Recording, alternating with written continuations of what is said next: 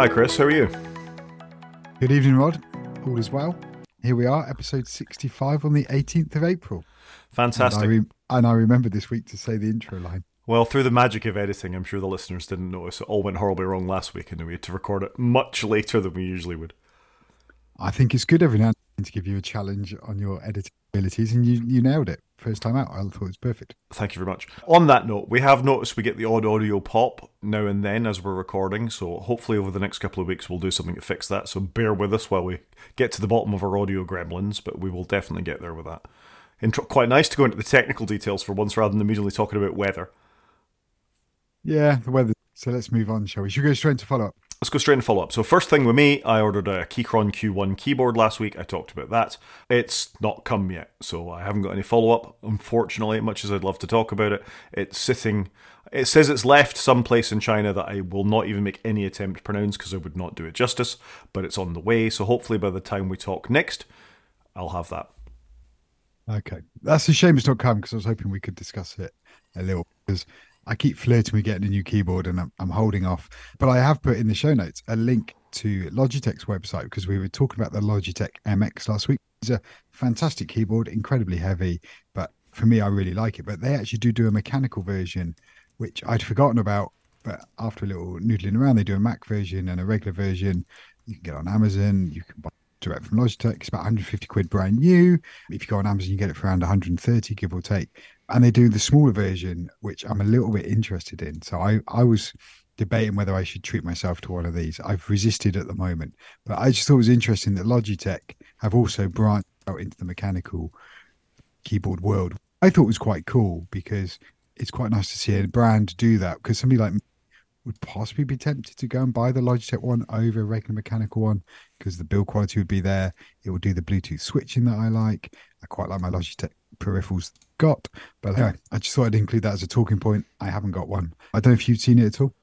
I saw the reviews of it because I think it's relatively recent. It's certainly in the last sort of 18 months or so that they've released it. And I noticed that they'd done a, I think a sort of 75% keyboard as well as a full scale one with a numeric pad and all the rest of it. I thought that's interesting. Like you, I quite like my Logitech keyboard, but what I find is I don't use it that much. You know what I mean? I, if it comes down to the, the, the, the Logitech one or the Apple Magic keyboard, I tend to default to the Apple Magic ones. But as I said last week, hasn't got quite enough travel for me. I think the mechanical Logitech one's probably better. But this is an opportunity, I think. The Logitech one's probably not that cheap. And I think this is an opportunity to try some of the sort of more out there keyboard manufacturers because otherwise you're always buying from the same people. And I think these sort of bespoke shops who are trying to put, let's face it, their only job is making these keyboards. So they're probably pretty good at it. Logitech make cameras and keyboards and mice and headsets and, and all the other bits, crayons for iPads and all sorts of things. So I think it's quite nice to give some of these other manufacturers a chance. Uh, I think that's fair. And like you say, if you go into a keyboard only manufacturer, you'd have thought it's going to be pretty solid. I am tempted. I just want to have a go on one first. I want to try out all the different switches and, and see if I actually like it. So maybe I need to find somewhere like a, a little techie shop where I can go and go and try these things out. I think it might be worth a go, but I don't think you get that many of them. You kind of need your mates to to give you some sort of feedback. All bring their keyboards around your house so you can have a play. Yeah, that would be ideal. Can somebody just loan, loan me a mechanical keyboard with that's quite quiet with not not too much travel, please? Because I'd really like to try one out. Of course, the answer is if the podcast becomes hugely popular, then they'll be sending you review units to try. Now that would be the ideal. I'd be quite happy with that. Yeah, that's that's our answer. So tell your friends about the podcast. Get out there and get us up the chart somewhere, so uh, Chris can try out a number of keyboards. Yes, please. Moving on, I have said, and th- th- as a consequence, the podcast may be later next week, as long as we get to do it. I'm traveling to America this Sunday. Um, Previous to that, I've been looking what my options are for traveling in the UK. I used to be with the Three Network. I've talked about this on the podcast before.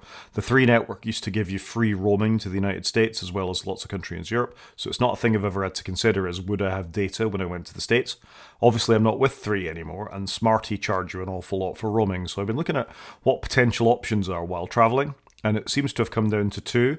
Both of them are eSIMs, so I'll get the chance to actually try out an eSIM when I'm out and about as well. The first option is by T Mobile, who's a carrier in the States, as well as I'm sure they were actually a European carrier to begin with, if they may still be actually. T Mobile are still in the States. If you get an eSIM from them, I think it's $45. You will get an eSIM with a number and not a lot, but probably enough for a week's data, 20 gigs of data. Great.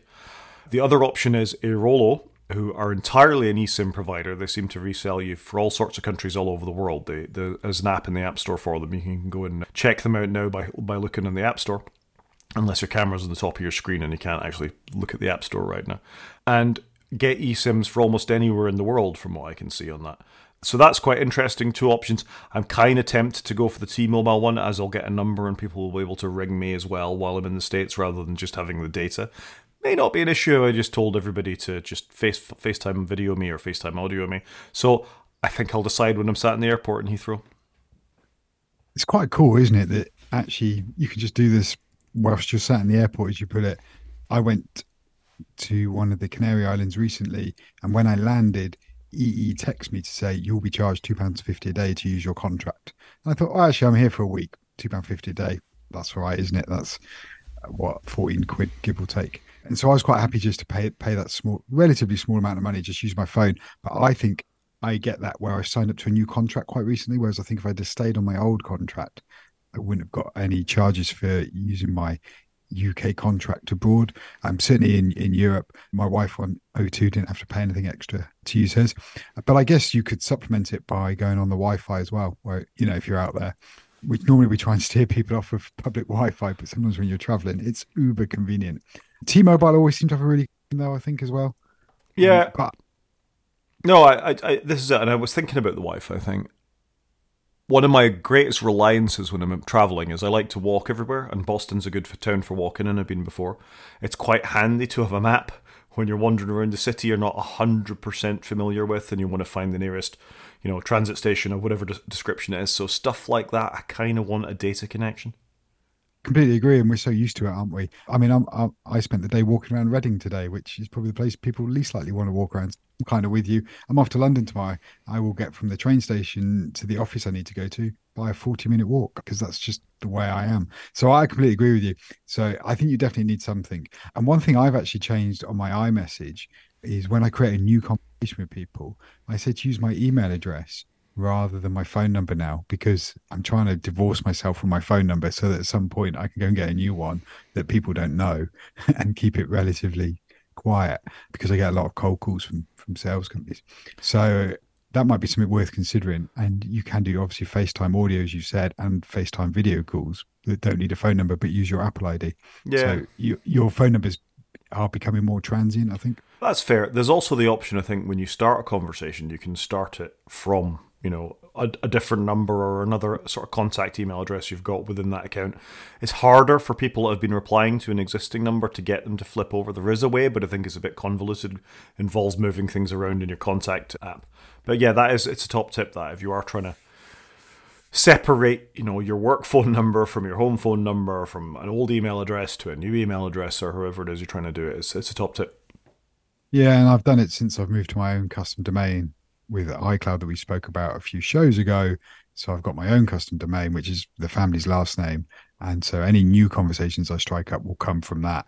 And therefore, I'm not really using my phone number anymore, but I can still receive messages on my phone number, if that makes sense. So it's probably one of those things you've got to make an effort to transition everybody over to it, but hopefully it will, will reduce over time. I can tell you're mostly a, a messages user as opposed to a Telegram signal or WhatsApp user because they're still very telephone number dependent, and we're gonna we've got a story about them later on in the show, so maybe we'll save some thoughts about that till later. Next story is yours. I'm just going to say that it's super interesting that things like WhatsApp are telephone number independent when they they literally have nothing to do with the phone. You know, it's not like it's part of the OS, but there you go. But no, I don't use any of those services, so I'm not very telephone number reliant. Uh, next story is mine. We spoke a while ago, and we've already talked about Logitech. I finally have got my new doorbell installed. So I've got a Logitech Circle View doorbell, which you can get here in the UK straight from Logitech. I don't know why. It's not like it, it's got a UK plug. It doesn't even come with a plug. So it seems a bit odd they haven't done it in the UK. So I got it off of eBay, brand new, came a few months ago, finally got something to install it and it relies upon you having a doorbell in your house and then you can just reroute the wires from the doorbell of the house into the into the doorbell unit on the wall and then when you push the button obviously it uses all the power and everything from the from the traditional house ringer doorbell in, in essence. Anyway, so I had to get one of those fitted, which is a bit odd sticking a doorbell ringer into a house where I don't want a doorbell ringer, but it, it provides them the right power for, for the, the button unit and the camera. But it's super cool because it all works in the home app. So A, it's powered, so I don't need to recharge it like my ring doorbell. I don't need to pay a ring subscription. I don't need the ring app, and it all appears as part of the home app, and so all my family get it. I'm super chuffed with it. It seems to work really, really well. And if you're on the Apple TV watching TV, as we do in our house, a little preview pops up while you're watching TV of who's at the front door. So I think it's quite neat. I think this is also Apple at their best, where it works on the Apple TV. It pops up on your iPhone as a notification. It pops up on your Apple Watch. I don't need any extra apps to install or update. I don't need a subscription. And it uses HomeKit secure video to record. So I don't even have to worry about storage and all of that good stuff. But I just want to report back. I think it's pretty cool. I do like Logitech. It was a little faff to get it installed because I did need this ringer box to provide the right power to it. But now it's all done. I shouldn't need anything, and hopefully it will last for a long time. But would recommend, and I do like Logitech uh, equipment. It is built to a high quality. Yeah, that's that's all fair, and it's fairly straightforward. I've talked before. Most of my home security and networking stuff is Ubiquiti, who make that, and I've installed a Ubiquiti G4 doorbell. That is basically a network cable shoved through the wall with a couple of bits cut off it, and all it does is provide power. So it uses effectively power over Ethernet to the doorbells. So I don't actually need the back box. You can with the installed kit have the back box side of it, so it will activate a sort of traditional doorbell as well. But I didn't want that, so my G4 thing, Logitech G4, uh, not Logitech G4, my Ubiquiti G4 doorbell requires my UniFi backend, the sort of server and thing that it runs on. But then I run Homebridge, which gives it connectivity to Apple's HomeKit, it's on a Raspberry Pi. It, it take no hassle at all to have it up and running. Actually, it was three commands in, in a Linux terminal to download it, activate it, set the right setting inside the UniFi thing, effectively create a user inside my UniFi thing that's a HomeKit user, and it integrates with all my HomeKit stuff as well. So it, yes, it was a bit more of a faff to set up. It doesn't have that automa- automatic connection into HomeKit, but through my HomeBridge thing, it does exactly the things you're talking about, where you get the preview on the Apple TV. If somebody presses ding dong, the home the home pods would ding dong as well when you press the button, as would your watch, as would all the things around the house. All that sort of stuff work, worked flawlessly, and you get the little video previews and all the rest of it. Plus, I get the, footage stored on the, my internal server inside of my Ubiquiti equipment as well. So all that integrates with my other video cameras around the house. So the various other ones I've got here and there are all in one place. So I've got a separate backup for that as well as what goes into HomeKit, and that just works really well for me. That's quite cool. I had forgot to mention that the doorbell chime on the HomePods. It's quite a nice feature. Like to be fair to Apple, this shows when you're fully in the ecosystem how cool it can be. I'm quite pleased with it. I had done a bit of home bridge before where you have a, like a Raspberry Pi. I did it with my Ring doorbell, but I just didn't find it as reliable with Ring, if I'm honest. And also, I kind of wanted to get away from Ring, and I wanted one that was wired in, so I didn't have to keep charging up because I always forgot. But I'm just super impressed with it. I just don't understand why Logitech haven't cracked on and released it everywhere else. Because I also have a Logitech Circle View camera on on my cabin here down the garden that just points down the garden. I thought it'd be super interesting to see some cool animals at night coming into my garden. Basically, get nothing whatsoever. But I'm really impressed with the equipment, and it all uses HomeKit secure video, or is it iCloud secure video? But it's really, really good. Now that's that's quite interesting. My I have a little bit of machine learning on my doorbell and the cameras around the thing, where it will give you a little icon so if the camera's activated or for whatever, it records constantly. You can look at it, but you'll actually get activation spikes as well. So if somebody walks up to one of the cameras, you'll get a little icon of a person. If a car drives by, it knows a car's activated. If it's a dog, it knows the dog's activated. So so that stuff's quite cool. Yeah, I think that's part of the home app because I, I get the same as you. It comes up with the same same icons, and you can turn on face recognition, but I haven't tried it yet because found a bit creepy. But I think it's kind of cool, and part of me wanted to do it because obviously my son, as I've talked about, is going to get an iPhone this year. And it'd be nice when he's at home on his own that he can see who's at the doorbell on his phone and get the same interactions. And I haven't got to set up another Ring account, so it's all just part of his the Apple family that we're in. So I think it's quite neat. Would recommend. Come on, Apple. Come on, Apple. Come on, Logitech. Release it in the UK. Fair enough. Steve Jobs book. Oh yeah, just briefly, we talked about the Steve Jobs book, and I've linked back to it for two reasons. One, you can buy on eBay the physical one because apparently people people that work at Disney and Apple have received some copies of it. Not, I don't think everybody, but eBay seems to be flooded with some. So there's that. And B, we talked about having it as the pub or the the various other you know book variants you can get to put in Apple Books or in your Kindle or your Kobo. But apparently, actually, if you just read it in a web browser, it's quite quite a nice scrolling effect. And actually, they've done a really nice job with the website. I p- would probably prefer to read long form on my Kindle, but if just wanted to point out the website's pretty good. And yeah, if you've got many hundreds of dollars, you can buy the physical book if you wanted it. It probably is a book worth getting because one day it'll be worth a load more, I'm sure.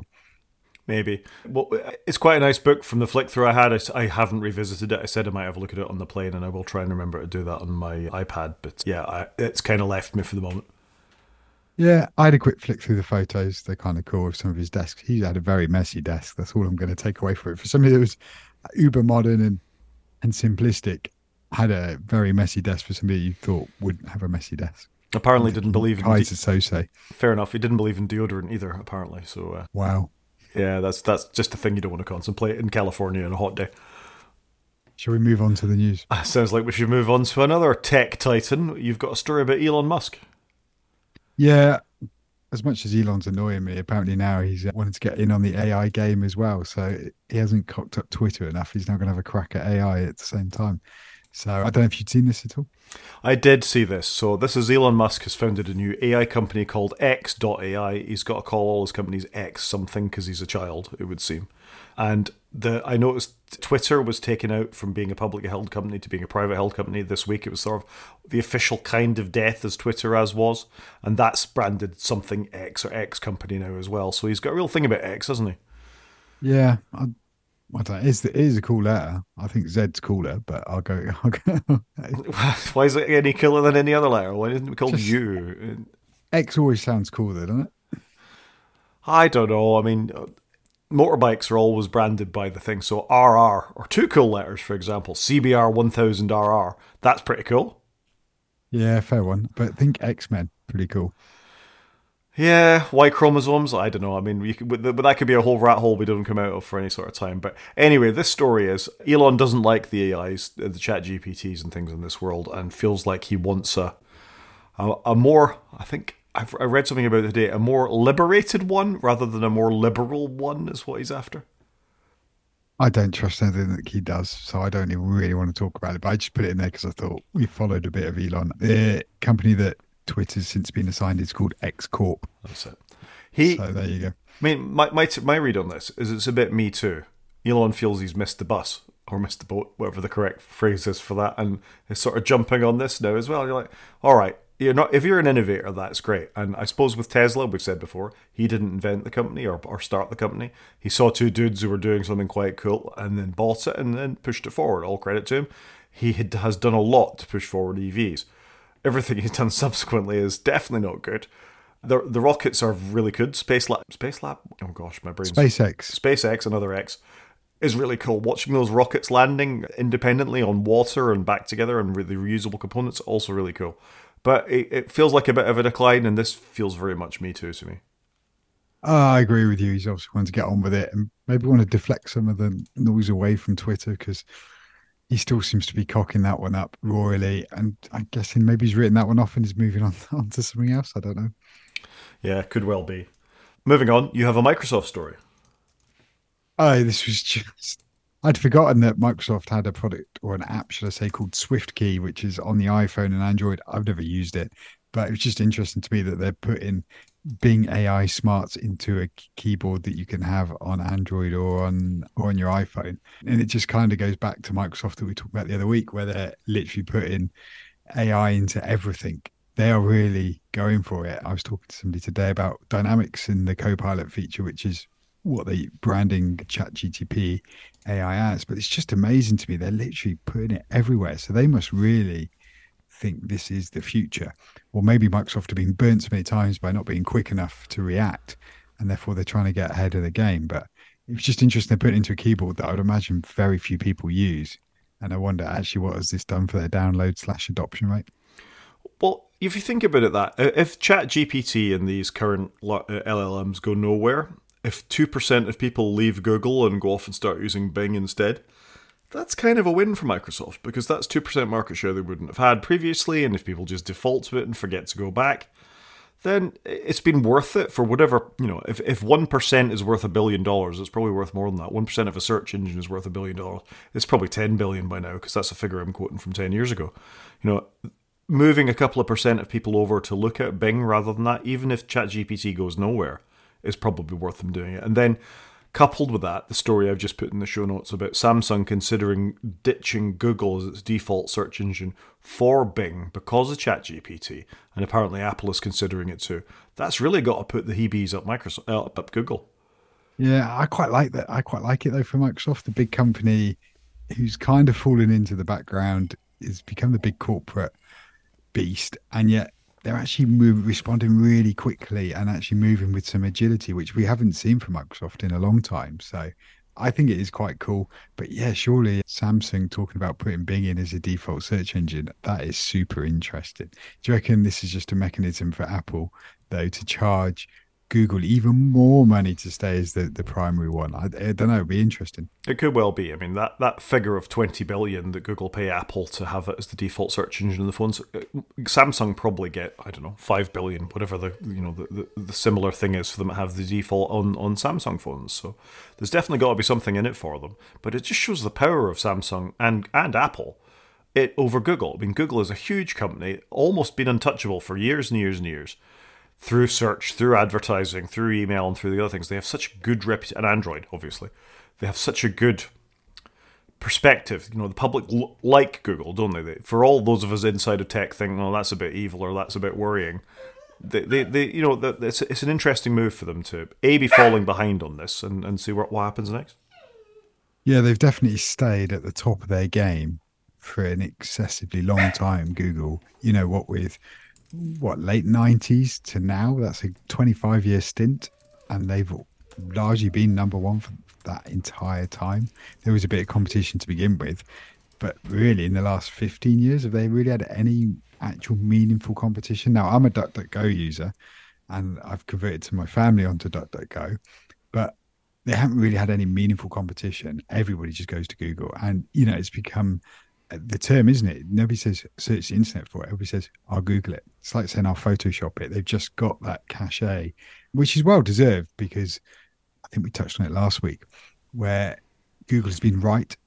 You know, you search for something and it gives you the right result, which is where Chat GPT is interesting because actually it's not giving you the right answer.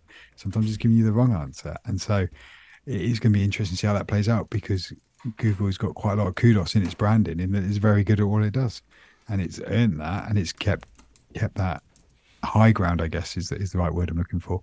Whereas the other search engines just have never touched them. So it will be interesting to see if this is materialistically moving the needle from Google say over to Microsoft.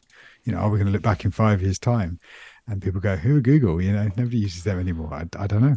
I mean, I'd argue Google search is getting worse and has got worse over the last few years as well. It, you do eventually get to the right answer, but there's increasing amount of ads at the top of it. You know, the the domination of it used to be on the right hand side, you'd get a sponsored ad for something, is increasingly what you see at the top of it. And the little ad logo to let you know that it's an ad you're clicking on gets smaller and smaller over time as they push you towards what people are, you know, they're corrupting their algorithm for the right answer for what uh, actually is something that might make somebody a bit of money or a click through.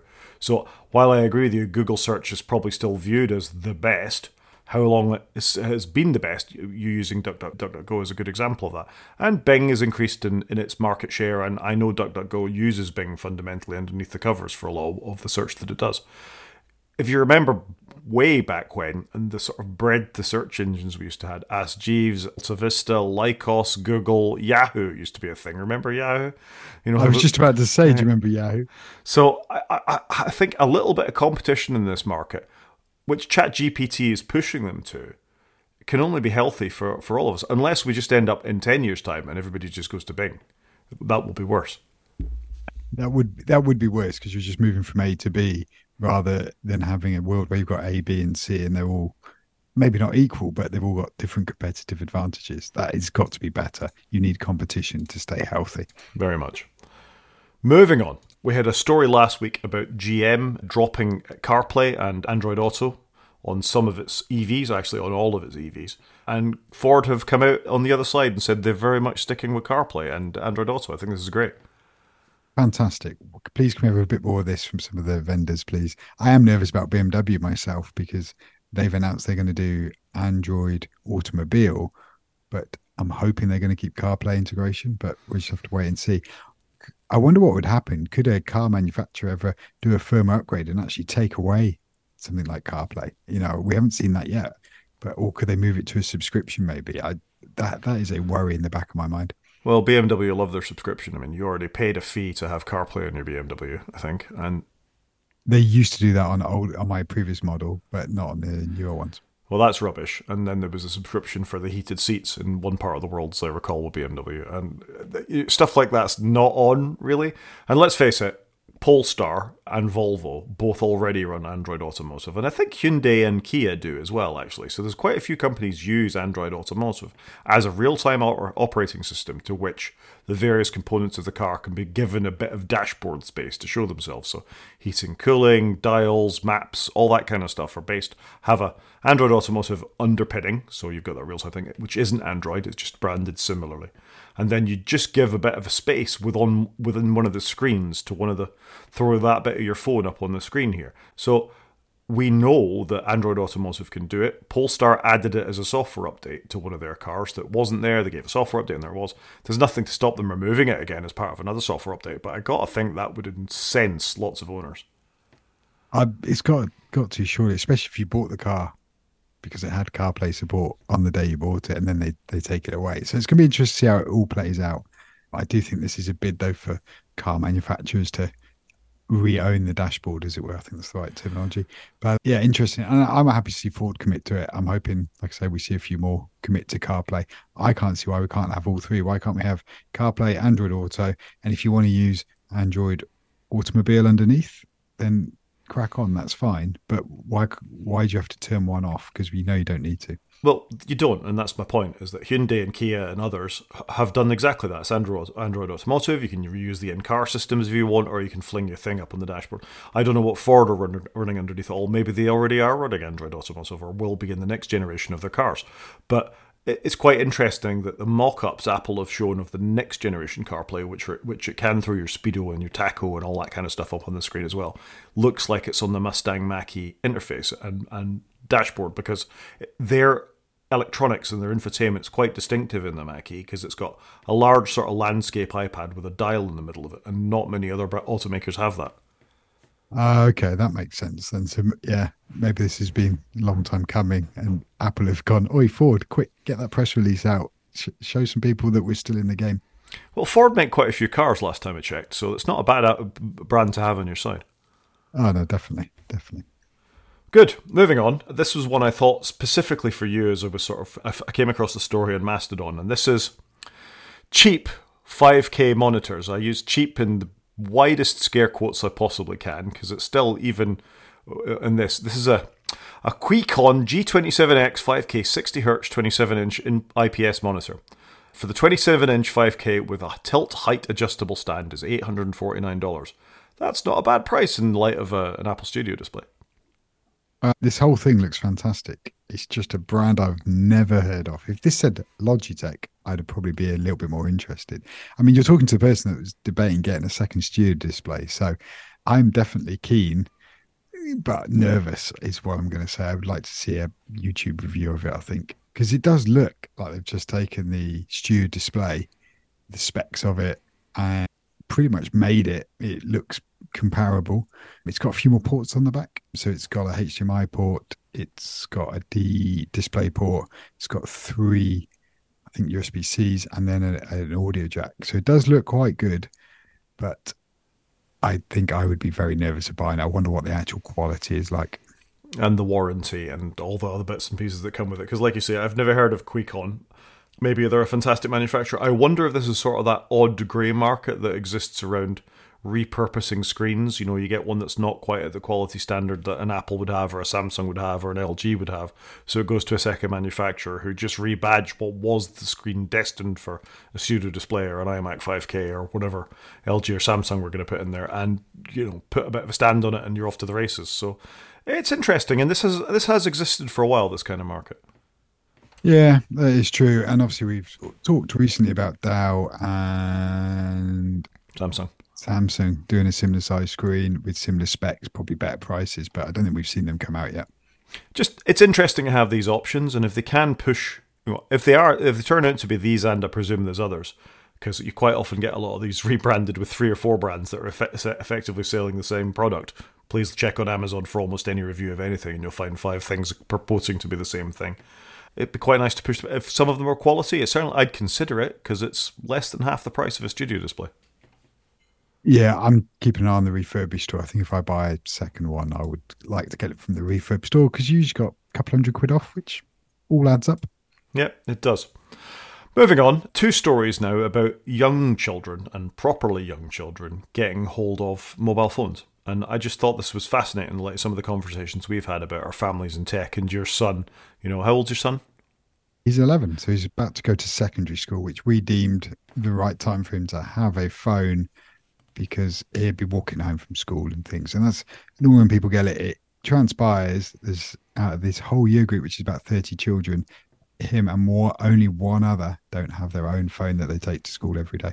Yeah. So we made the same decision here that we wouldn't get them a phone until they were in the last year and the last months of primary school because we intended them to start walking from secondary school and walking home from primary school and having a little bit more independence at that point. We wanted them to be able to call us if it was a big deal. Therefore, they got a phone, and that was all it was for. And they even, however many years ago it is now, seven years ago, eight years ago now, even then they were amongst the last in their classes to be getting mobile phones, which is weird considering you and I are the techie folks, right? We are, but I just worry about kids having some form of social skills because you see it with my kids. As soon as you give them a device to play on, that's it. They're zoned out. My children don't take theirs. They've got iPads. They've had iPads for a number of years, but they don't leave the house. When when they got them, we said these don't work outside the house. You just have to use them at home. That's that. And that was possibly the best thing we ever said because it meant that they get their half an hour day on it to play, which is time restricted. But it just meant that then we didn't have to. They weren't asking to take them out for dinner, and they weren't asking to have them in the car but it is tricky because you don't want them to be behind their cohort of friends tech wise. So it is really hard to get the balance. And maybe we've gone too far one way, but equally, I do want them to have skills so they can talk, entertain themselves, play games, you know, like card games or or whatever we may do when we go out. So tricky one. But but reading this article from the Guardian, three and four year olds, that's far too young, isn't it? Like, come on. Yeah, so to be clear, the reason we started talking about older kids having them and how careful we were being with 11 year olds, that even that feels a bit quick in some cases, given what we've talked about. But apparently, one in five UK children aged three to three and four have mobile have a mobile phone, not use a mobile phone, have a mobile phone. That feels far, far, far too young for me. How many three to four year olds have any sort of developed social skills beyond you know the the very rudimentary play ask for food you know help help i'm in trouble i'm crying to actually be able to navigate a mobile phone. Uh, you know uh, of course there's games and you can take it off the and but do they really need their own device? I don't think so. I think once you start it's a slippery slope isn't it? And i don't know i, I struggle with it. I worry that i haven't given my kids enough device but yet I don't know. I think they've got plenty of years that they're going to probably have too much of device consumption. I do think that's too young. Um, but I do think it is a balance, isn't it? Because you know they're going to have their their their friends will start getting devices younger and younger. I guess. Uh, I don't know. It's hard to know what the right age is. I think it depends on the family and and that. And I'm guessing if they've got older siblings, they're more likely to get a device earlier in life because their brothers or sisters have got it. Yeah, and there's some interesting points in the article, and the research is by Ofcom, so you know a fairly reputable company when it comes to doing these kinds of research within the UK. Three and four-year-olds may still be developing the dexterity to hold a pen, dress themselves, or cut their food, but 92% of them watch video streaming platforms such as YouTube, and almost half send voice and video messages. 23% use social media apps, 18% are playing games, 11% have posted their own streaming content. Uh, as a three or four year old. And then if you read down through the article, 38% of them, of those that have their phones, have their own YouTube profile. It's just astounding. They're, they're more connected and have posted more social media content than I have in 40 years. That's that's all I'm going to say on that one. Maybe I, maybe that's why I'm, I'm not so keen on it because they I feel I feel like they're challenging me. But I think it's too early. I think kids need to still be children for as long as possible. Yeah, I'd agree with you. So uh, watch the space. Undoubtedly, there's more stories of this coming, but uh, yeah, I, I, it's a bit concerning when they're as young as this. I guess this is the world these kids are going to live in. Everybody will be highly connected, have social media profiles, and if you've seen Black Mirror, we, we all know where that ends.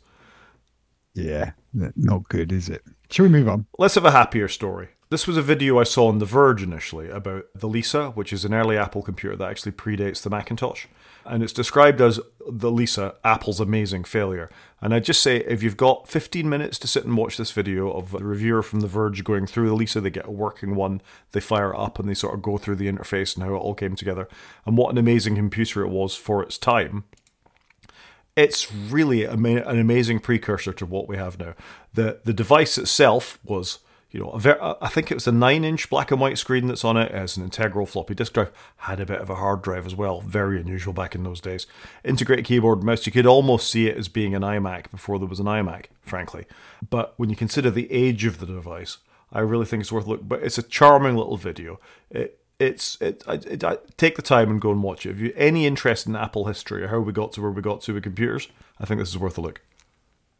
Yeah, definitely. I mean, it is kind of it's kind of lost to the sands of time to most people. Like the said, most people haven't heard about it, but it was kind of that precursor to the Mac. So yeah, massively important computer, and actually looks very much like a Mac in the in the screen grabbing some of the icons and what have you. But yeah, I think I haven't seen the video, but I, I, definitely think it's worth a watch to understand how we've ended up where we are today. Well, totally. And just for a little bit of history about it, it's called the Lisa because it was named after Steve Jobs' daughter, which is where the name Lisa came from. It was turning out to be such a flop that Steve Jobs got pulled off the project. He wasn't allowed to work on it anymore. He got relegated to the Macintosh group because they were trying to build a cheaper variant of the Lisa, much cheaper variant of the Lisa. And history proved that that was the right choice. But it's where I won't spoil the video if you want to go through it, but sort of the decisions of what to cut out of the Lisa that made it into the Macintosh smaller screen, you know, hard drive, etc., etc., all those things were sort of quite influential in its design, but the fundamentals survived and went through, and aren't really, in many ways, if you watch the video, that different from what you and I are talking to each other on right now. Yeah, it's amazing how we ended up with this menu bar desktop concept quite early on. Obviously, things have moved on, but actually, you can you can look at what we're using today like you say, and look at look at those screen grabs from 30 years ago. And actually, there are a lot of similar. There's more similarities than there are differences. I would suggest on the on the fundamentals. Definitely.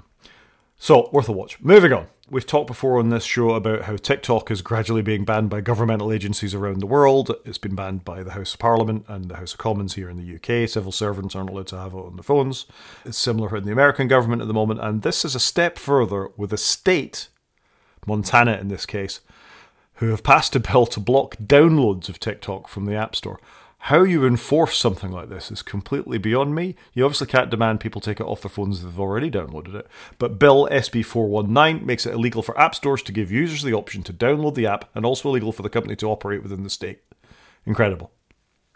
Yeah, agreed. Incredible. And I often forget that America has state laws, unlike us here in the UK, where we don't have county laws. But super interesting. But how would you even enforce this? I mean, I've never used TikTok, so I'm probably the worst person to comment on this. But it's super interesting that a state is looking at banning it at that level. I guess what I guess there's good ways around it with VPNs.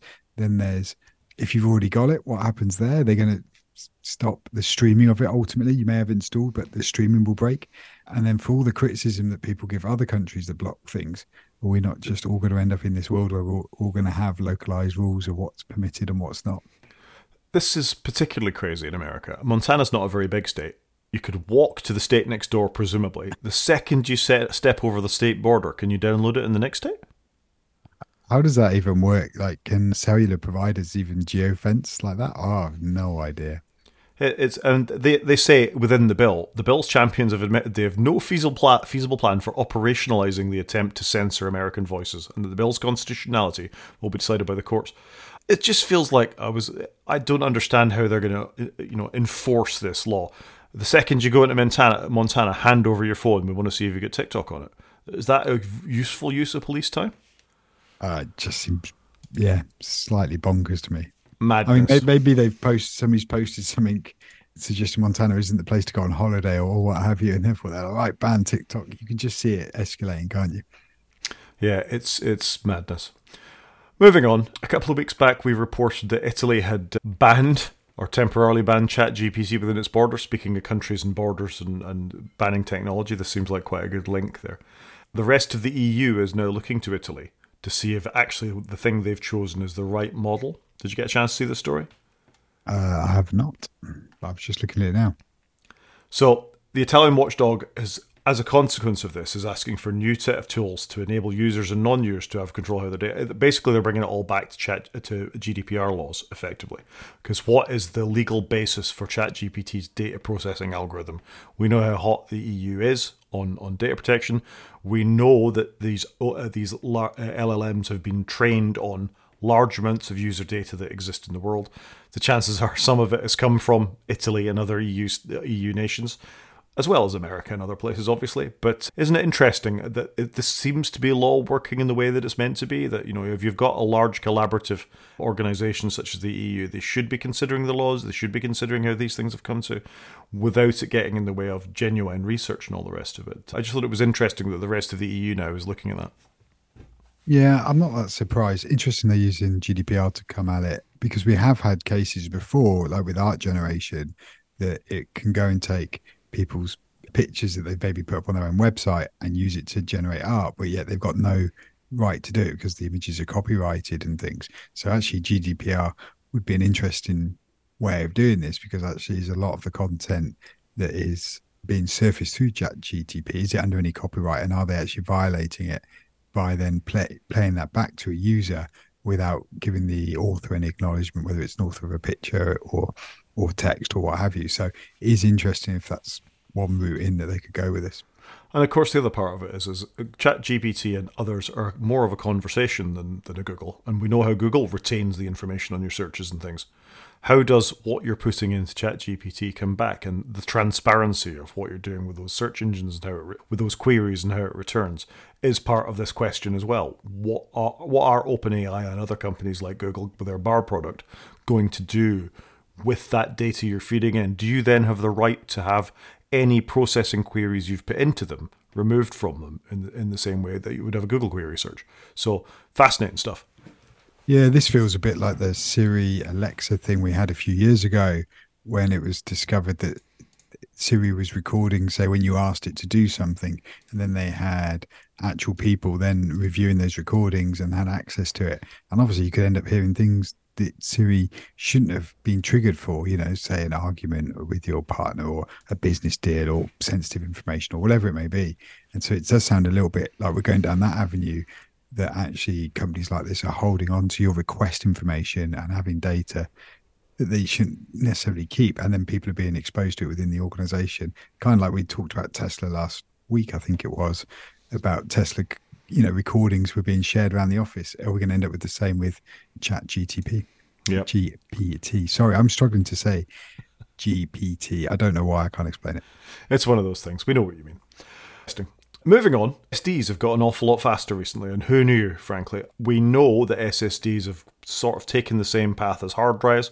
Hard drives there were very much bounded by A, how fast you could move the data off the hard drive onto your through your processor, so sort of the the the, the lane speed, the PCI lane speed of the, how the drive was connected, and then how fast they'd spin. So slow drives were sort of 5,400 RPM, more typically they spin at 7,200, and then a super fast drive was 10,000 RPM plus. They tended to be in servers or workstations to get the, fastest data throughput. SSDs have taken the same sort of route where they started off with quite slow ones now they're up to sort of 20,000. I don't even know the actual units I'm about to, to, to talk about these in, but as PCI technology has increased in motherboards and we've gone from 1 to 2 to 3 to 4, my motherboard, my gaming PC is 4. I think what we've got on our Macs with our silicon on chip stuff is 4 as well. PCIe 5 SSDs have now become available, and the transport transfer feed speed has gone up a huge amount. This is all good though, isn't it? This is all to, you know, become the norm one day. And I think we're largely there that, you know, can you remember the days of just you were looking at your computer tower to see if the hard drive light was flashing to see if anything was happening? This has got to be good because we, we we've got much bigger data now than we've ever had, and it's going to come to us quicker. Brilliant. Yeah. So, can we have more of that, please? And it should obviously get cheaper, hopefully, over time. So in the linked article, they're saying that these generation are twice as fast as the very fast ones that we put in our PlayStation 5s, for example, and they've got a speed limit on them for how fast they'll go. So I'm all for this. I think whatever the bottlenecks are in a PC system or a Mac system, if you can sort of break those bottlenecks down and make everything move a little bit faster, then let's face it, I think the thing that we've all seen the biggest change of in, in, in our lifetimes was when we moved to SSDs from hard drives because just the, the increase in data, even on a computer you'd had before, if you swapped out a spinning, some spinning rust for an SSD, it felt like a new machine. Yeah, definitely. I think we all remember, like you say, when you got your first SSD, and it's like, wow, because you in those days you could literally take the hard drive out of your laptop, pop a new one in, and you were off to the races. It oh, glorious days. Yeah, so I'm all for this. I think this is our last story for uh, for the news, and this is a return to the UK's proposed new encryption law. So we talked about this. It must be getting on for two or three months ago. I think that UK Parliament is pushing around a law where they want backdoors in encrypted apps so that security services and others can request data out from apps such as Signal, Telegram, WhatsApp, presumably messages on the Mac store as well. And today, a bunch of those apps have said that no, we're all standing together against this. So WhatsApp, Signal, and others have banded together and written a letter to the UK Parliament saying that they oppose this law. They think it's bad law. Well, surely backdoor into any encryption is a bad law. That feels like a no-brainer, doesn't it? Well, not as far as the UK government are concerned. Their online safety bill says that this has got to be a requirement for it. But you think of the amount of companies that would drive out of the UK and the amount of secure messaging services, banking, and others, presumably, that would be affected by this, it becomes almost untenable to do business in the UK. Wait until, say, a politician uses WhatsApp, somebody hacks in through the back door, gets all their messages, and then they realize, oh, we we made that happen and we could have avoided all of this. So, oh, it just feels bonkers to me. But you can see how these decisions probably made through a committee have ended up like this because we've probably all seen it happen in our places of work. You know, a committee makes a decision, talk themselves into it, not really understanding the detail. Very disappointing.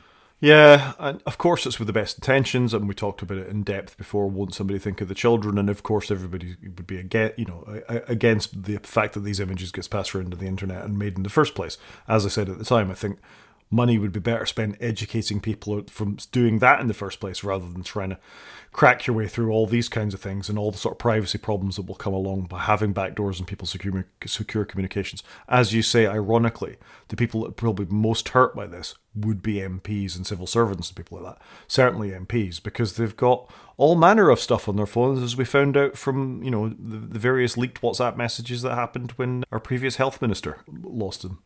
Nick Hancock, and he employed somebody to write his memoirs who had previously leaked some of her previous employers' messages because she thought it was the right thing to do. So shocking. Yeah, so imagine a backdoor for the ones he didn't want them to see. I'd hate to think what I would hate to think what's in anybody's WhatsApp. By the way, that's just that's part of the reason I don't use the thing. Yeah, I think it might have made our Partygate investigations a lot easier of the police because they just requisitioned every MPs uh, that had potentially been accused of being at one of Boris's parties. Yeah, that would do the job, wouldn't it? Let's have a look at your WhatsApp history. Yep, we'll just no, we don't. Need to, we'll just do it. We're not even going to ask you. We've got our back door. We're going to do it. Oh, and by the way, the five criminals were here before us. Yeah. By the way, we're not the first people to have read these messages. Yeah. Anyway, I think that'll do us for news media. Media. So I haven't got much to report in media since we last spoke. We've had a shortened time between the episode and the last episode because I was on holiday. And I think we're going to have a longer time between this episode and the next one because you're on holiday. So hopefully that'll give me some chance to catch up. Oh, sorry, you're not on holiday. You're actually at work. My mistake. But I, I was legitimately on holiday. So I've generally not really watched very much at all, other than in a theme similar to Taskmaster, where I had my children watch it my children saw me watching a bit of Race Across the World on BBC that we've been watching here on the iPlayer.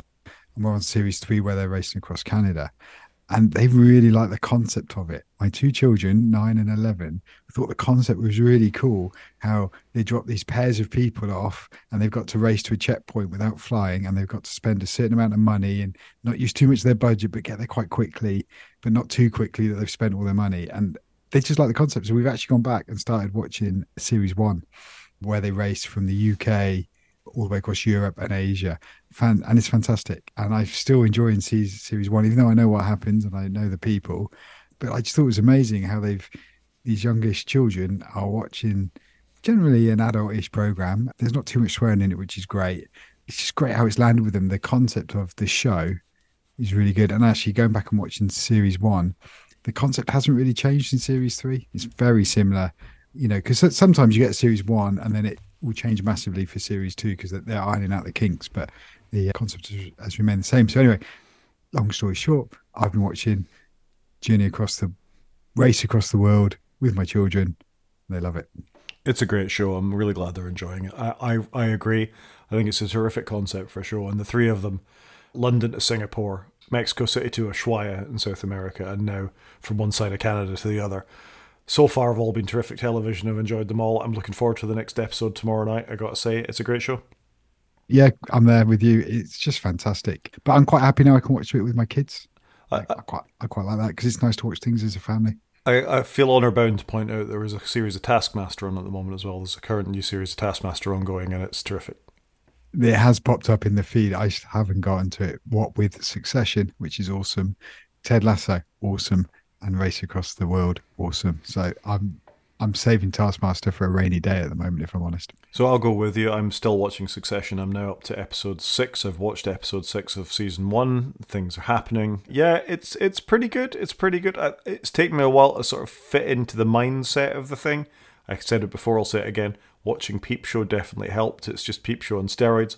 It's really good. It's it's and apparently it gets better and better. I'm trying not to get spoilers now because I know it's sort of into its fourth and final season in, in, the US. So yeah, trying not to get spoiled for it, and I'm I'm enjoying it. So well done on the recommendation, and well done me for sticking with it because it wasn't easy. Fair play for sticking with. I didn't think you would, but I generally enjoy it. I love. I quite like the humor, and that is a show I definitely can't watch with my children. Yeah, but I super enjoy it, and that's one with headphones on if I watch it at night, so they can't hear it fair enough. It's, it's quite relaxing having older children who don't actually mind watching that kind of stuff. In fact, I am watching The Last of Us with my youngest daughter. I think I touched on that before. And that is a really well done television show as well. I mean, well done HBO. They they really knock it out of the park when it comes to these things. I actually do need to watch that. That's that's on the long list. and I've not I've not gotten to it, so maybe I, maybe I need to fire that one up next maybe after Succession's finished. I also said I'd report back on some of the Star Wars Star Wars stuff that was announced last week. I'll go in a little more detail. There isn't that much detail to go into because it's literally just been announced most of it. But if you are interested and you're a Star Wars fans, they they had a sort of Star Wars day. It's not May the Fourth because May the Fourth be with you, and I'm sure they'll announce more things when that one comes along. But this is a Star Wars event where they say what's up and coming, uh, as Disney are, are loath to do, are, are prone to do with the Marvel stuff as well. So they have announced that there will be three new films. One will be set in the High Republic era, so this is before the formation of the Republic we ne- we've never really seen the that sort of Republic at its best. We saw the dying days of it in the first three films, so the Clone Wars movies and all that were sort of the death of the Republic and the formation of the Empire. This is set a thousand years or so before that, when Jedi were just sort of coming together to be the sort of enforcers of the of the of the first Republic, which is called the High Republic. So we won't recognize any characters from that. It's going to be a long way back. There'll be one set in the current timeline of most of the TV shows, ignoring Andor. So in the Mandalorian timeline at the moment, we're on our fourth season of that, third season of that. It will be set just after the events of the Mandalorian, bringing some characters that were in the books and some of the, the comics, uh, the cartoons to life. So that's quite exciting. That should be quite an interesting film, sort of continuing with that. And then one set after the Rise of Skywalker, featuring Daisy Ridley as Rey, sort of 15 years after that. So we're getting one sort of proper feature film plucked from a timeline we've never seen before, and two that we're a bit more familiar with, with characters that we know. But I think that's quite interesting. It's good that they're going to keep pushing forward what they started with a sort of sequel trilogy, as it's become known as. And it's also good to have some Star Wars films, because let's face it, Star Wars started as a cinematic thing, not a televisual thing. And it's quite exciting to have films upcoming. Completely agree with you. No, I think it is quite exciting. And now my son's quite into Star Wars. He's nine, so it'd be good to to watch some of this with him as it comes out. I think and to enjoy it first time with him. I'd love to take him to the cinema to watch the Star Wars film because he, he was just a bit too young with the the last trilogy that came out. Whereas now he's seen all the films, he's a bit more up to speed with the whole world. Loves the Star Wars Lego. So uh, now I think it's good. My slight concern is are they doing too much? But I don't know. I do like the whole Star Wars universe. For me, it's a good bit of it's a great cracking era, and there's so much they can do with it. And if they do it right, it can be very enjoyable. Yeah, to finish off with some television, then, if you've been enjoying The Mandalorian, you might have seen a character in there. I don't know if you've got that far with your kids yet. In the halfway through, no, I tell a lie. She is in the first season. The Ahsoka character, sort of Jedi, appears with two white lightsabers. Here's a fight. You haven't got that far yet. We're we're very early on in it, and we've we've seemed to have paused recently on it. I don't, we need to circle back to it. Okay, there's a character will appear called Ahsoka. Ahsoka Tano. She was, if you've really deep into your lore, Anakin's Padawan. So she was a, a, Jedi learner under Anakin before he became Darth Vader, which is touched on in the films very glancingly, but is heavily featured in the Clone Wars cartoons. Who sort of became disillusioned, went off and did her own thing and is still out there in the universe. So she's getting her own series. That's quite interesting. There's lots of sort of tie-ins with the Mandalorians and other sort of deeper lore for the Star Wars universe. So that's a show that's upcoming, presumably in the gap between the Mandalorian and whatever comes next. There'll be a second season of Andor they've announced. I still think Andor is the best bit of Star Wars television we've had up to this point. May just be one of the best bits of television, frankly. We're getting a kids spin-off show called Skeleton Crew where Jude Law will be sort of the main protagonist of that. So that's sort of a Goonies in space in the Star Wars universe kind of thing. I think that's quite good to have a younger kids sort of entry to the Star Wars universe. Oh, definitely. The, I would be well up for that. The earlier the kids can get into it, the better. And that's obviously now with all three and four year olds having their own devices, they're going to need some Star Wars content to watch. Yeah, and then there's a few more cartoons, for want of a better word as well. There's certainly some animation coming. The Bad Batch, which is a cartoon I thoroughly enjoyed, is getting a third season, third and last season. It tells the story of a bunch of clones that were sort of not quite right clones, special clones, didn't come out properly. And after the whole Order 66 thing, if you're into your Star Wars, they didn't have the chips in their heads to make them carry out Order 66. So it sort of tells the story of going from clones to there being stormtroopers, which is, if you're interested in the universe, is vaguely interesting, I guess.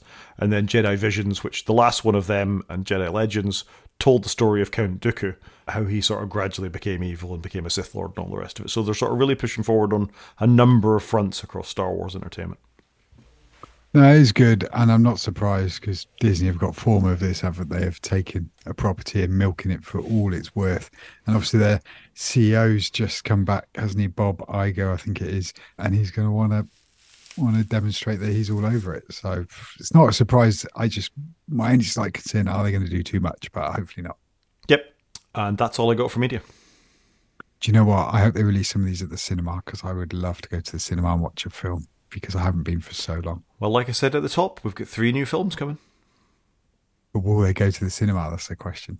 You reckon? Okay. Definitely. That's there. There will be cinematic releases of the three films. Have you seen the Mario film? No. Are you going to see the Mario film? My youngest daughter went to see the Mario film, and I will answer it by saying no. I'm not going to see the Mario film. Is that after her glowing review? By the sounds of it, she absolutely didn't love it. Okay because my, my children are on about it, and I was like, oh, I quite fancy cinema, but I I think it's gonna be one or two two things. I'm either gonna love it or hate it, and I'm worried I'm gonna hate it. She is perfect target audience for Mario film. She had, you know, the Switch, yeah, we had Game Boys, we had all sorts of Nintendo consoles and things like that kicking around. Did not like. That's not helped. Maybe I'll wait till it comes out then. I'd, get, I'd give it home streaming. I'd give it a month or two. Move on to games. Games, why not? I've played literally zero games uh, other than threes, obviously, but we try not to talk about that. My threes addiction. Have you played anything? I haven't played anything. I saw one thing I thought was interesting that I've just crossed out in the show notes because it's not even enough to talk about because it's just it looks vaguely XCOM to me, and I'm always interested in anything XCOM. But I'm not gonna. It's so pre-production, I won't even talk about it yet. The only story between us that we've managed to find of, find of any interest is that Sega, Sonic the Hedgehog's makers, are in talks to buy Rovio, who are the creators of Angry Birds. Yeah, and I think actually this has moved on since since I popped this in. Now I think they've actually made an offer now, and it's going through the motions. So uh, incredible that Sega's obviously trying to stay stay relevant and get some more IP. But I'm not that surprised, I guess, because that's what they've got to do. is is buy something. But it's interesting. It's Angry Birds, which feels like it's had its heyday. Yeah, I mean Sega are an interesting company. If you think back in the day, they were very sort of competitive with Nintendo. We had the Master System and Sega CD and a whole bunch of consoles, but they were most famous for their arcade machines as much as anything else. Sega were huge in the arcade. Space Harrier, all those amazing sort of moving arcade games that came out of, of the Sega franchise. Sega Saturn on, on home consoles, the Dreamcast. They had some great IP with Sonic the Hedgehog and others. And then they just sort of died a death. Nintendo beat them, PC gaming killed them, nobody was going to the arcades anymore. They pulled out hardware, they stopped making consoles. They then just became a software provider and they've been reasonably successful at just putting out software since. So then they've looked around and they've decided that Rovio, the maker of Angry Birds, are worth somewhere over $700 million to buy, as you say, a franchise that's really not that popular anymore. Well, let me read you this stat last year, Rovio, which has about 550 employees across its eight game studios around the world, says it's across its stable games had reached 5 billion in totality. So they've had 5 billion downloads. What are 550 people doing? It's mind blowing to me that they employ so many people. They've got eight game studios. I don't understand what they're doing. Sorry. But no, it is a sad day for Sega, isn't it? Generally, I think my first console was a Sega Master System. Love that thing. Got me into gaming. Played it to death. I'm sure, probably as much as my son is playing on the PlayStation Five as we speak. But yeah, it's a bit weird. I find this a bit, bit of an odd one. Rovio, you haven't really heard much from in the last five years. Sega, obviously, largely just yeah, milking its own IP. It just seems very strange they're doing this, and they're paying 625 million pounds for Rovio, which where do they get that kind of money from? If it was an IP that was worth something, I mean, we've talked about Modern Warfare and Call of Duty and Microsoft Activision quite a lot. That's an IP that's worth something. Gamers are actively playing it, downloading it. It's it's a it's a franchise they want to get to. If this had been ten years ago, I'd have understood this a bit more than I do now because Angry Birds was a phenomenon in its day, and they've made a couple of movies since, and I think they've done all right actually, amazingly. Certainly, better. I think the first one did all right. Well, better than the Emoji movie. I'm willing to bet. It's got to have been, surely. So interesting from that point of view, but it's ten year old IP. I nobody. It's it's far less relevant even than Sonic the Hedgehog at this point. Yeah, it's amazing how it's still worth that much. But maybe they've got plans for it, or maybe Rovio have got something in the works that Sega have seen before they've made the offer. Who knows? Seems unlikely, but you never know. I just I I, I feel like this is another nail in the coffin for Sega. They should have bought EA surely instead of this. Would have been more sense definitely. Right, should we move on to the main show? Let's move on to the main show. Tell us about WWDC. So we thought this week, the main show, there were quite a few rumors about WWDC. So we thought we'd talk about it. Not what we want from WWDC. We'd maybe do that a bit nearer the time, but just what, what we've heard. So what is WWDC? So it's the Worldwide Developer Conference for Apple. usually takes place around June time every year. And it's where Apple will announce what they're going to release in their new software operating systems in the usually in the autumn that come out. So generally iOS comes out in the autumn, as does iPad OS, as does Mac OS, Watch OS, TV OS, sometimes HomePod OS, sometimes whatever runs on my studio display. Um, and they usually signpost the major new features coming, what devices it will support, and then the developer betas are then available from June throughout July, August, September up until release date. Developers get the betas, they can update their their apps to run with it. And then when the final version launches, people's apps can be submitted and released. Now, last year, this brought us things like widgets on the home screen, for example, and you know all the focus profiles where you can change your wallpaper, for example, on, on iOS. And there'll be hopefully some similar features coming this year that are quite big. But what Apple do is usually on a Monday they play a, a keynote. They call it. It's usually pre-recorded now in the post-COVID world and they play a keynote. You can stream it live anywhere around the world. It's usually one to two hours long. And like I said, it's largely focused on software. There may be some hardware coming. And then in the afternoon, they then do a very technical version of the keynote, all about the technical direction that they're going in and major technical advantage, whether it's around security or maybe programming languages or whatever new advancements they've got. And it's quite a feat because every year probably for about the last 10 years, Apple have released a new version of their operating systems every year. So Mac OS, iOS, iPad OS, tvOS, Watch OS, and they're really big systems in their own. But every year they carry on updating them all, and we just thought we'd cover some of the rumors as to what what we've what's been said about that's coming out at this event. Have I summarised that? I, I think that's an ex- excellent summary, and we should probably take this, this point to say Chris and I always go, no, no, we shouldn't install the betas that are being released. We'll wait and we'll see. And Apple released the hotness on the stage that day, and generally by the end of the day, we've got them installed on a decent proportion of our devices. Is that fair, fair to say? I think it's fair to say because I always want to go and have a play with it. So last year for me, the big one was, oh look, my iPad will now support my monitor. I'm going to install it and try it, and I did, and it was flaky, but I made it work. You know, I'll I'll I'll, I'll get by with it. I've installed it on my Mac before, which for me is less of a deal breaker because I don't use it for my work. But on my iPad, that is my one work device. But I always install it because I want to have a play with it. I love to see what they've changed and just have a poke around and see what new stuff we're going to get. I would recommend that nobody does this because yeah. there are crashes and bugs and issues. It's madness to install it on your production device, and I would never ever have done that only once or twice. But you absolutely shouldn't do it because there will be apps that you depend on that will not work, and you will blame Apple for doing it, and it's not Apple's fault because it's a beta OS. So don't install betas unless you've got a spare device or you're very, very clear the world of hurt you're about to get into. Or the real reason this is for you're a developer and you want to write software and test it against the next version of macOS. So just to reinforce what Chris says, WWDC is typically about software more than hardware. This year might be a little bit different though because of all the rumors we're hearing for the first product we're going to talk about and have talked about before, and that's this new Apple Reality headset. Because if they do release this, most of the software they talk about, certainly development wise, will be focused on how you build things, what you build it with, what it looks like, what it's capable of as far as Apple are concerned. To, uh, for a developer to get one of these bits of hardware in their hand and then build something that runs on it. You agree with that? Yeah, no, I, th- I, think that's that's right. It's interesting actually. We've heard very little rumors in recent weeks about this Apple headset, so I wonder whether it is going to actually be announced or released. And typically, what Apple have done, they did this with the iPhone, they did this with the watch, possibly the iPad, is they announce it six months before it actually comes out because they've got to get various filings and and pieces in place, and it would leak that way. So it'll be interesting to see if they do announce the headset at all this year and, and what form that's going to take. Because at the moment, it's looking like there's quite a lot coming at WWDC. So all the software that we've talked about getting updates. Then there's talk about some hardware, possibly like with, with just regular laptops coming, maybe some desktops.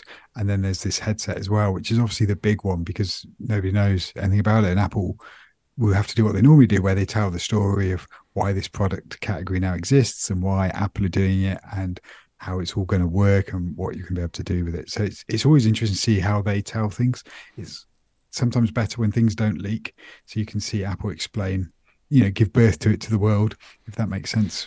And it's always nice to have a surprise. I think something that we didn't know that was coming, which often happens. They are relatively good at keeping things quiet, but I'm guessing though the bigger they get, the more people that are involved. It still amazes me that sometimes they still manage to launch an iPhone and we don't know what's coming, even though there must be thousands of people involved in the whole chain from, you know, hardware design through production, through software, through marketing, through sales that will have these devices before they get released or will be aware of what's in them. And yet it still doesn't leak. And what are we now? We're we're looking about what six weeks from WWDC.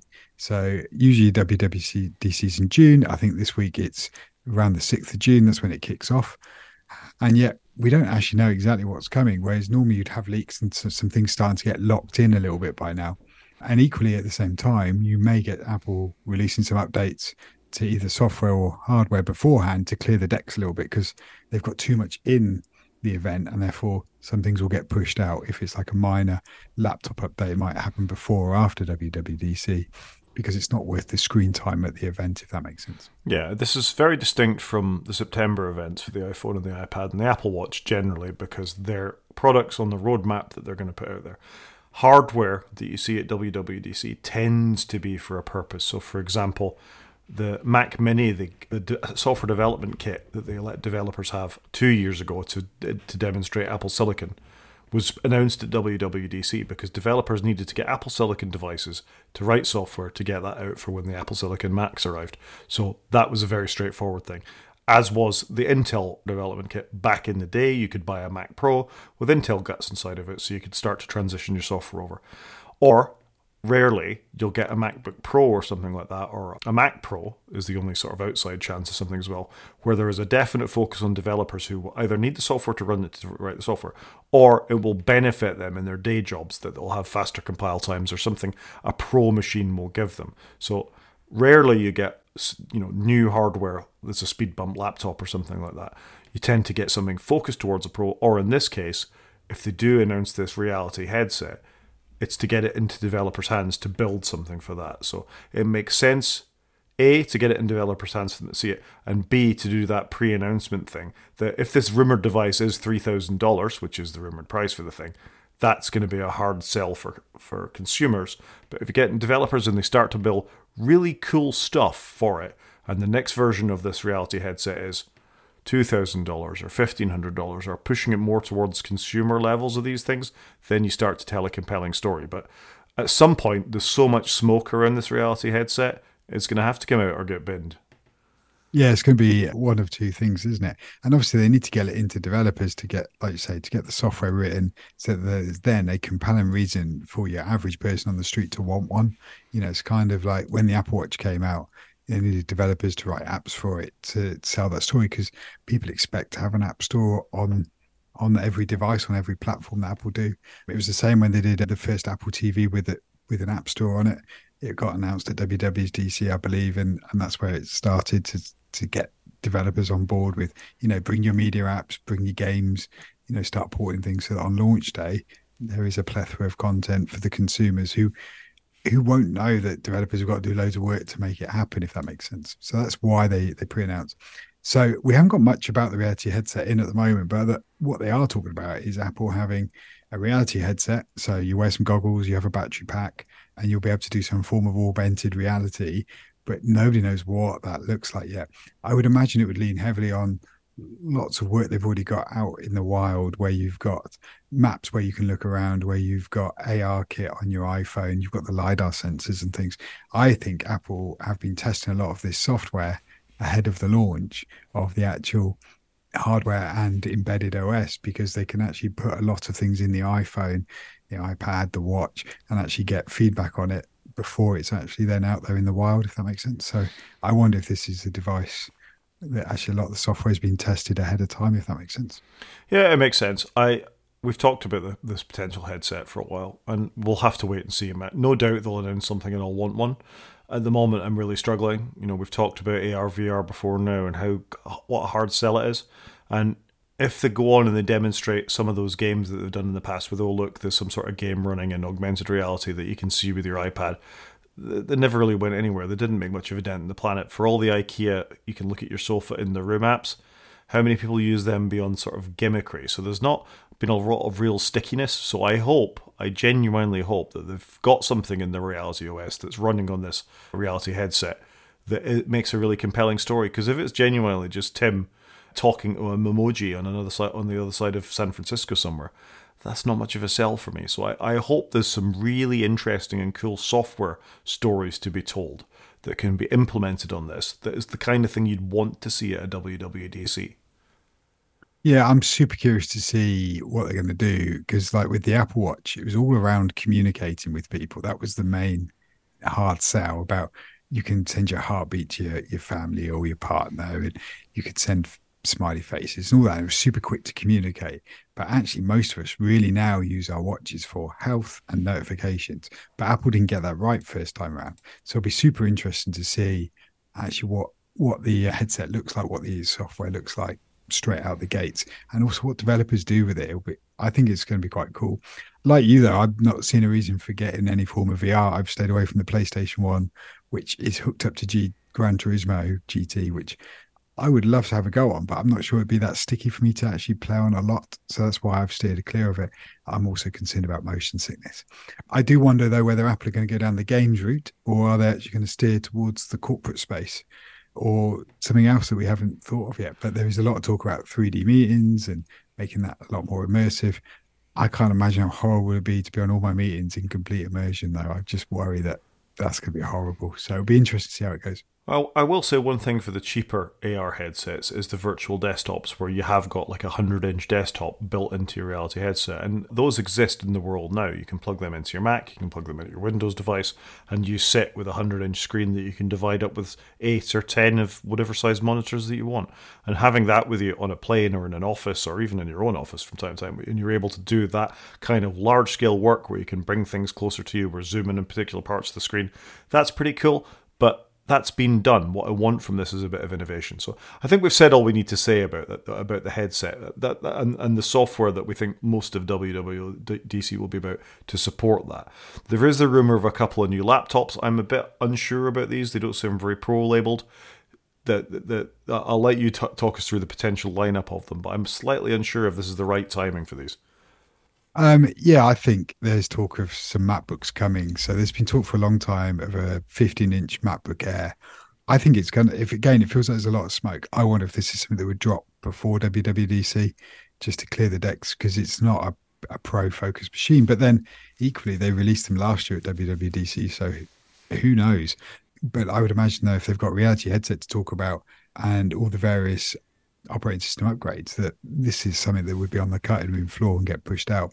So there is talk though of yeah, new MacBook Air, in essence the same sort of industrial design of the current 13 inch one, but there would be a 13 inch and a 15 inch one, and the 15 inch one would have the same screen resolution, you know, as the 14.1 inch MacBook Pro that, that I've bought, which makes sense for, for it to be like that. There is unsure whether it's going to be a speed bump or whether it's going to have any anything different than the the internals of the existing one.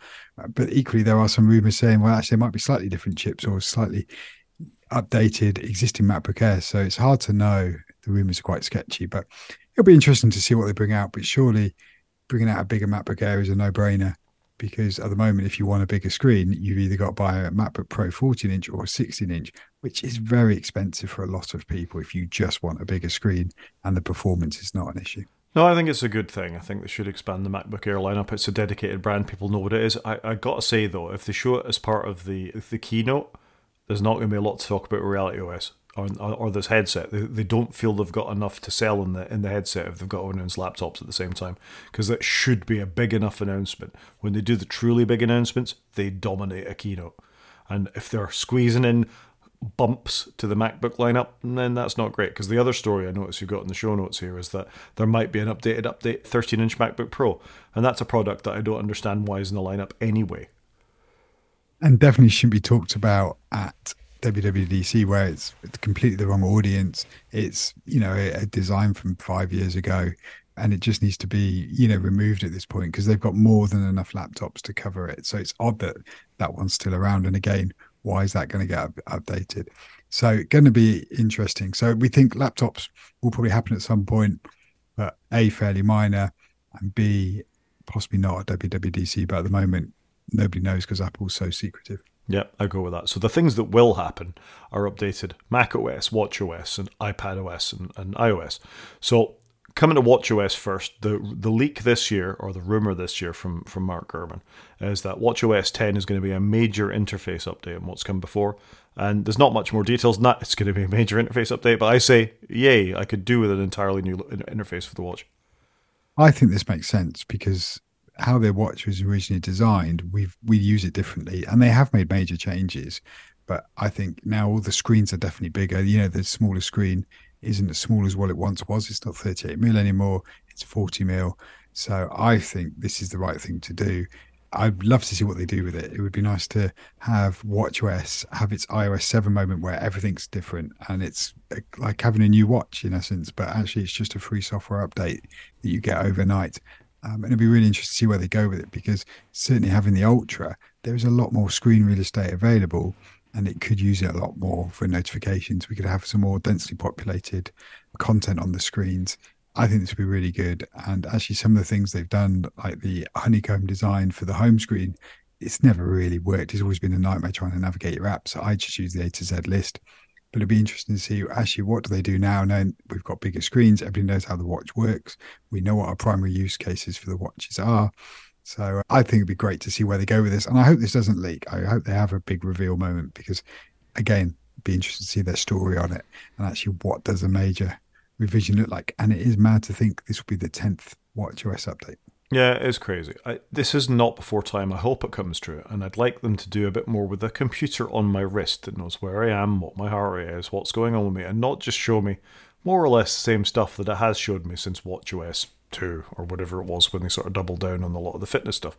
Yeah, it's great to close my rings. Things we've talked about before, like it should give you an easy, a day off. It should recognize if you're not well. You know, all these sorts of things. You know, you've got a calendar appointment. You're sat in a meeting, so you can't just stand up. Apple Watch, things like that. It knows an awful lot about me. Why isn't it clever? So I think there's a lot of ground they could do with the Apple Watch. They've got, as always with Apple, immense, immense, amazing hardware where the software is kind of letting it down. And we, we look back on the past with rose tinted glasses that it used to be more solid, more stable, and more world changing. So we're not there. I think it, we've got as many errors and flaws in Apple software as ever. And what you said at the top of this section, that every year they push out another operating system update. You know, come hell or high water, they, they increment the number, and they've got to find a tentpole feature for it that sometimes that's justified. We do want a big tentpole feature and we do want to move the chairs around the Titanic a little bit. You know, it's got to look different. It wants to act different. Ha- show some boldness, show some courage. I should be careful asking for that because we'll get another Mac Pro or system settings. But the watch, particularly, the fundamentals are right. You've got exercise, you've got these things, but make it smart. It's a computer. Use the computing side of it. Yeah, and I also wonder could they make it more efficient on power with what they know now 10 years down the line? You know could they actually do some more things with optimizing it? Like you say you could be be a lot smarter provide me a better interface. You know loads more now than when you first came up with this. You've got all this data about how people use their devices. Surely that will influence some decisions. And take the opportunity to get rid of some things that haven't worked or something that you baked in ages ago yeah, I'd, I'd agree with you. So, moving on, iOS 16, iPad OS 17, what do you think? Do you think uh, just increment or do we want something a bit more revolutionary? I'm hoping it's just an increment because I think they keep keep changing enough. So they're testing iOS 16.6, which should probably be a minor last version of iOS 16 before the summer. iOS 17 will come out in June as a beta, and then to everybody in September. I'm hoping I so I've read a bit more about them. Hopefully, do a bit more with Dynamic Island. So it sounds like Dynamic Island's going to come everywhere. So that's where you get the the black lozenge around the camera and the Face ID sensors. So hopefully, they're going to move Siri into it. It does kind of make sense actually. If all phones are going to have this, that actually more things gravitate towards it over time. It's a bit like when phones started getting rid of the home button, everything started moving into that new new way, and then it becomes the norm. So I'm interested to see what they do on Dynamic Island. I'd like to see more Apple apps use it because I don't think, other than now playing, it's really been a big game changer. But it'd be nice to see other things go up there, like the battery health pops up in the Dynamic Island. And they've done some really nice things with it. But it'd be good to see now everybody knows about it. What more could they do with it? So Siri being part of Dynamic Island makes sense to me. Yeah, I think so. There's there's just tweaks they need, like Home app on the on, on iOS is rubbish the control center we talked about last time needs an update. You know, if they just do these quality of life improvements where they just, you know, a nip here, a tuck there, I thought about the functionality of that. They don't need to do an iOS 7 sort of style rebrand of iOS or iPad OS. They can bring widgets to the iPad. There's lots of quick wins for them that they could do at this point. They don't need to go nuts. They just need to support whatever the Reality OS widgets are in here and just do some quality of life stuff. That's it. I'll be happy with that that's the best thing they can do. I think is ideally this should be iOS 16.7 and not a big big update. And then the other point we've got in here is just about app side loading. So I think they're trying to hopefully appease some of the regulations that are coming. And so this is where you could install apps that aren't off the App Store. We don't know what that looks like yet. Are they going to allow multiple app stores? You know, like will you be able to get an Xbox App Store on here or a Steam App Store? We don't know. Or are they going to allow you even just install your own apps like you can on your Mac? Where they have gatekeeper and they have some mechanisms to to control it. So it'd be good to see that come over to the iPhone, understand what that looks like. So I think it's gonna be quite an interesting year. I hope so. We'll keep our eye on this space. If more rumours drop, we'll obviously talk about it in the news and rumours section. But uh, we'll have to do our predictions maybe in the week before. Based on all the rumours we've seen so far, we'll pick our three most likely things or something like that to happen. Yeah. We're only about four or five shows from that. It's coming around super quick, but Apple's been quiet in the last few weeks, so it's going to be interesting to see what we've got coming out this year. Let's see what we've got. I think that'll do us for the main show. I've got an app of the week this week. I hope it's not an app I've talked about before. I've got some doubt in my mind, but I've been using it a little bit this week. My father bought a new laptop when he was down in this part of the world. I convinced him to buy an M1 MacBook Air, not an M2 one. I got a uni discount on it as well. And while I was copying things back and forth to and fro from his 2014 MacBook Pro with very slow USB, very slow networking, very slow everything. I needed an app to keep them both awake, and this is one I've used all the time. It's one of the first things I install when I put uh, any software on my Mac. It's called Amphetamine, and all it all it does is it makes use of an underlying thing you can actually fire off in the terminal called caffeine, so caffeine is a stimulant, keeps you awake, and amphetamine is an even more pronounced stimulant that, well, has unfortunate side effects, but definitely keeps you awake. Amphetamine is caffeine on steroids, effectively. There's another joke in there for those that are paying attention, where you get a little widget up in your taskbar where you can click on a thing and say, keep awake while this file is downloading, or until it finishes, or for an hour, or for two days, or indefinitely. And it just does it. It's free it's a great little app. I'd recommend anybody who's got a Mac and wants to keep the screen on because they're they don't want the computer to go to sleep or they're downloading something and they're worried about something going off. This gives you a lot of control over it with amphetamine. Check it out. Uh, I've never heard of it. it actually looks kind of cool. And like you can pick the app, like you say, you can say don't close while this app is running and things. It looks a nice interface for something that, like you say, you can run by the terminal. So uh, yeah, okay, I might give that a go. Give it a go. You got a thing of the week? I do have a thing of the week, and I was thinking about this. Mine is just very simply my AirPods Max. They are two and a half years old. Fantastic. Apple haven't updated them since they've come out, and I'm off to London tomorrow. And I thought, you know, I'm going to treat myself by taking my AirPods Max with me rather than my in-ear ones. I'm going to take my full-on big ones to sit on the train for a couple of hours tomorrow, and they're fantastic. The quality is amazing. The only bugbear is they just don't fold up. If they folded up better, I would probably take them with me more frequently. It's just they, they cost so much bag space in essence. But uh, I know I'm going to enjoy myself tomorrow and take them with me to listen to some music and podcasts on the train. Fair enough. They're good headphones. I see them around on increasing numbers of people, but I'm not going to get them myself because I'm not carrying something that shape and size around. I like my fold up Sony's and I like my AirPods Pro. So I'm glad you like them. I'm, I'm sure they're a world better audio than what I'm used to, but the lack of folding is a deal breaker for me they're probably not any better audio. They just it's just the AirPods integration with with all your Apple products. That's what I love about them, and they are super comfy. Anyway, that's enough for today. I think would would definitely recommend AirPod Maxes, but they've never dropped in price. By the way, just thought I'd get that in there. They're still five hundred pounds, which is a lot of money. Anyway, if anyone would like to get in contact, you can reach out to us on Mastodon. Rod is at g5maniac at mastodon.scot. I am at underscore CJP at mastodon.social, and you can email us at wakefromsleep at protonmail.com. Good show. Talk to you next week, Chris. Cheers, Rob.